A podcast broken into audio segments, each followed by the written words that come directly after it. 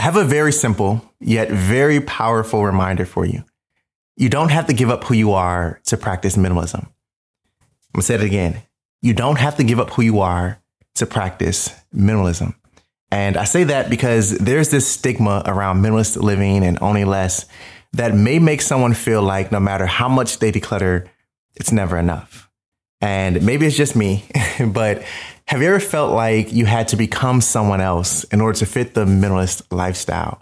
Or that you have to somehow give up who you are in the process? And like I said, maybe it's just me, but for a while, I had a hard time seeing how these two things could coexist being yourself and minimalism, because in my mind, anytime I would donate something or throw something away, I would have these internal conversations and say things like, well, there goes another piece of me gone, right? And these types of internal conversations just further fuel the notion that I had to give up who I was. And in so many ways, decluttering felt like I was stripping my life of my life, which sounds crazy when you hear it out loud, right? But what I've learned over the years is that minimalism is the natural way in which we should be living. And with all of this noise in society and in our culture and in the media, all of this noise has conditioned us to believe otherwise, right? Which is why we consume so much in the first place. It's why we spend money we don't have to buy things we don't need to impress people we don't even know, right? It's why we find it difficult to own less. And it's why whenever we do decide to let go, it feels weird and it feels like we're letting go of a piece of us. It feels like we're decluttering who we are. Now, with this in mind, I started to question and wonder well, if I believe that minimalism is the natural way in which we should be living, then how can we get owning less and being ourselves to coexist? How can we get these two things to blend together? And I've come to the conclusion that there's a few things that you have to give up that are non negotiable and have nothing to do with giving up who you are. And there's one thing that you have to do that will help you enjoy minimalism in the best way without losing who you are. And the first thing you have to give up is you have to ditch your comfort with conformity. Ooh, I love the wordplay in that. You have to ditch your comfort and conformity. See, so many of us, including myself at one point on my journey, but so many of us find comfort in following. We find comfort in doing what everyone else is doing, right? And to be fair, no one wants to be the oddball out, right? No one wants to be the black sheep. No one wants to be the one who's going against the current and always going against the current. We all want to fit in. We all want to fly under, under the under the radar, right? We all want to just blend in. But there's nothing true about following the crowd. There's nothing true about you that comes from being like everyone else. And when you continue to find comfort in conformity, what you're actually doing is you're stealing the opportunity away from yourself to be your true self. And what I mean by that is, like I said, there's no, there's nothing true in being a copycat. There's nothing true in doing what everyone else is doing. And in order to blend minimalism and being yourself together, you have to be willing to find comfort in things that make other people uncomfortable. And owning less, minimalism is already one of those things that most of society does not agree with, that most of society finds uncomfort in. Right? Ooh, how, how can you live with less? How can you how can you live with so little? That would make me feel weird. That would make me feel so uncomfortable. But what we fail to miss is that when we have less of what doesn't matter, we have more of what actually matters. And a part of that piece, that that that part of this puzzle that means we have more of what matters is we have more of ourselves. We have more of who we are. We're more connected to who we are. And you can only reach that point if you break your comfort with conformity. If you're if you find comfort in swimming against the current. Now, the second thing you have to give up is you have to quit listening to all of the noise. Growing up, my dad would always tell my brother and I to be mindful of what you listen to. And as a kid, I didn't really understand, right? I would say things like, Dad, really, this, this song is good. This beat is really cool. There's nothing wrong with this TV show. And like I said, as a kid, I didn't really understand. But as I got older, it made a lot of sense to me. because what you listen to really does have an effect on who you are, what you believe, and how you act. And if you listen to all of the noise in society and in the media that is telling you that you need more in order to be enough, in order to be who you truly are, in order to fit in, if you listen to all of the noise that is telling you that you should buy this, even if it means going into debt, even if it means that it's going to strain your finances for 5, 10, 15, 20 years into the future, you're more than likely going to buy those things. You're more than likely going to act upon those advertisements. You're more than likely going to lose who you are in order to fit in with what the noise is telling you you should, you're supposed to be doing. And what I've learned in my life is that avoiding the noise is extremely difficult. it's extremely difficult. No one likes silence. No one likes selective hearing, right? We all want to be a part of the noise. We all want to be a part of the conversation. We all want to fit in. It goes back to the idea of comfort and conformity, right? But like I said, when you listen to the noise, when you're not mindful of what you listen to, if you're not mindful of what you consume, you're going to become those things. You're going to act in accordance to what those things are saying. Now, in my life, when I chose to silence the noise that was surrounding me about debt, about consumption, about owning less, about swimming against the currents, it was hard. But when I chose to silence that noise, I found so much clarity on the, on the other side. I discovered so much about myself that I didn't even realize was in me. I found a strength, a confidence to do something that I knew was right for my life, which was minimalism, which was owning less, which was building the proper habits. I found something that was adding value to my life, that was putting me on a path that wasn't the most popular, that may not have been the most glamorous, but it was a path that brought me a lot of clarity in my life. And as I continue to silence that noise, and I want to, I want to encourage you to silence the noise in your life, but as I continue to silence that noise in my life, I am discovering more about myself and I am being more true to myself than I ever have in all of my life. And I'm almost 30. and it's an amazing feeling. And I want you to have that same feeling in your life. Silence the noise. Be mindful what you listen to because what you listen to is going to influence who you are, what you do, and what you believe. And that includes buying things you don't need with money you don't have to impress people you don't even know. Now, another thing you have to give up or that you have to do is you have to rid yourself of the rigid rules. I'm gonna say it again because I know that's a bit of a tongue twister.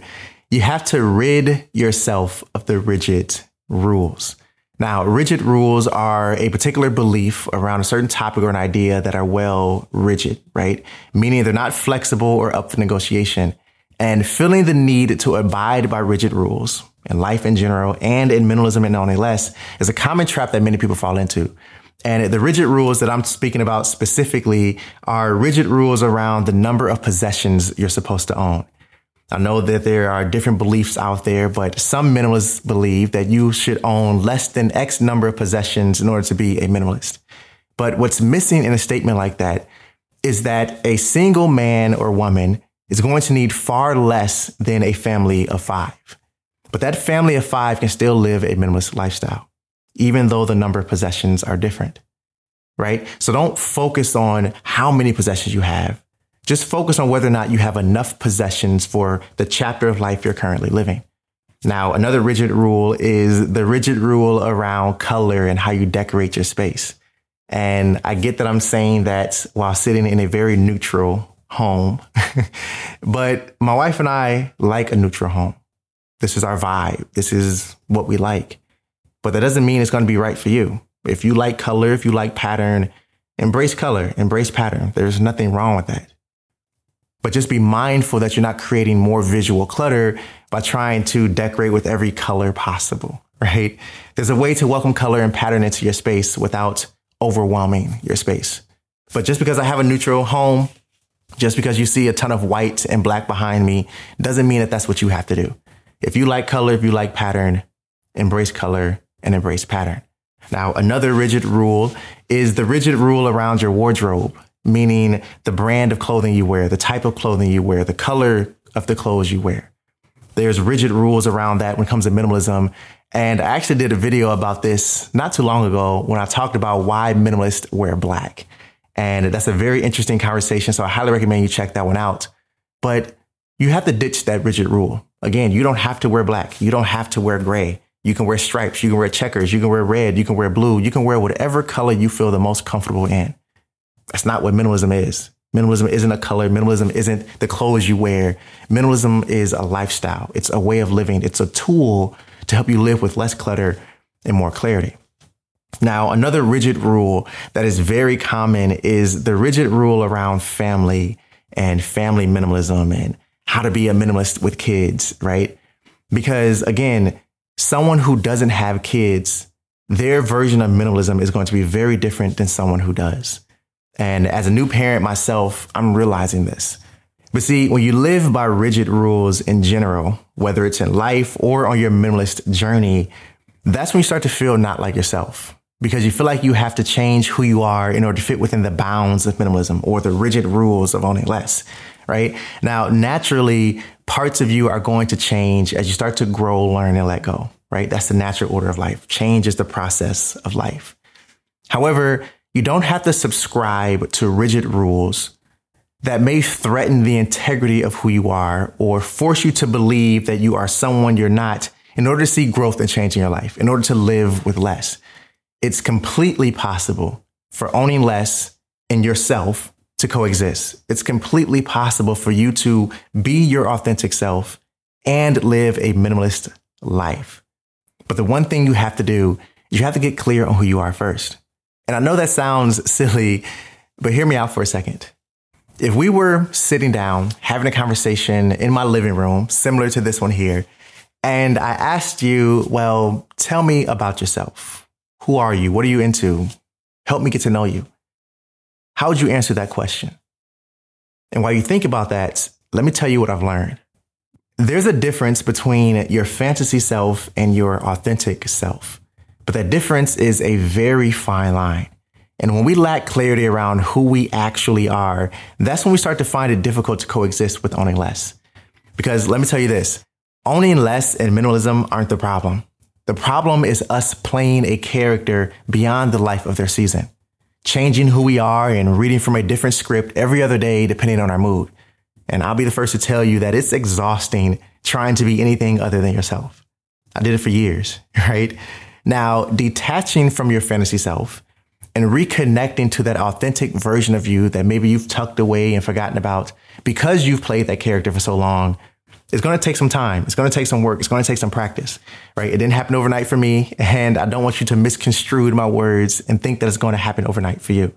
It's going to take some work.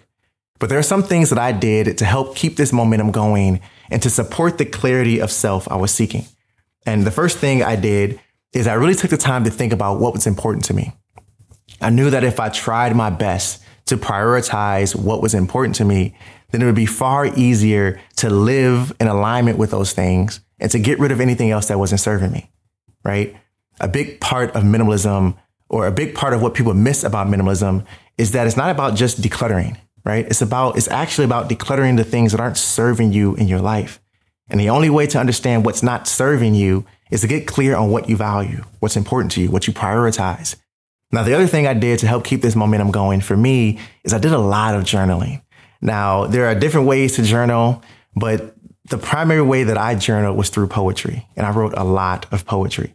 I had to get clear mentally. I had to get clear emotionally, but I had to get those things out. And I, the best way that I can get them out was through poetry, through creative expression.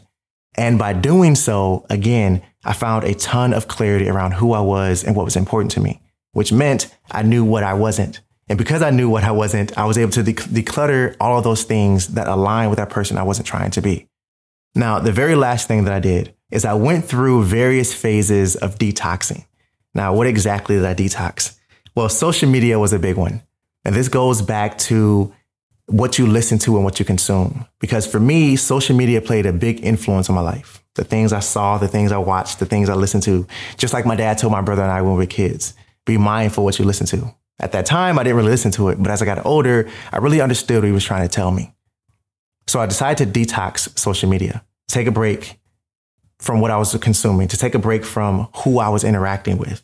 That also meant toxic relationships and negative interactions, right? And when I chose to separate myself from these things for a while, again, I got clear on who I was. I got clear on what's important to me. I got clear on my priorities, which meant I knew who I wasn't. And because I knew who I wasn't, I was able to declutter everything that aligned with that person I wasn't trying to be. I hope this makes sense. I hope this helps you understand that you don't have to give up who you are to practice minimalism. Minimalism isn't about changing who you are. It's about living with less of what doesn't matter so you can live with more of what does matter. It's about having less clutter and more clarity. And I hope I was able to help you understand that. Keep growing on your journey, keep learning on your journey, and always remember to stay true to you. Regardless of where you are in life, regardless of who's trying to force you to conform to what's normal, remember to stay true to you because I'm always staying true to me. I'll see you in the next one. Peace.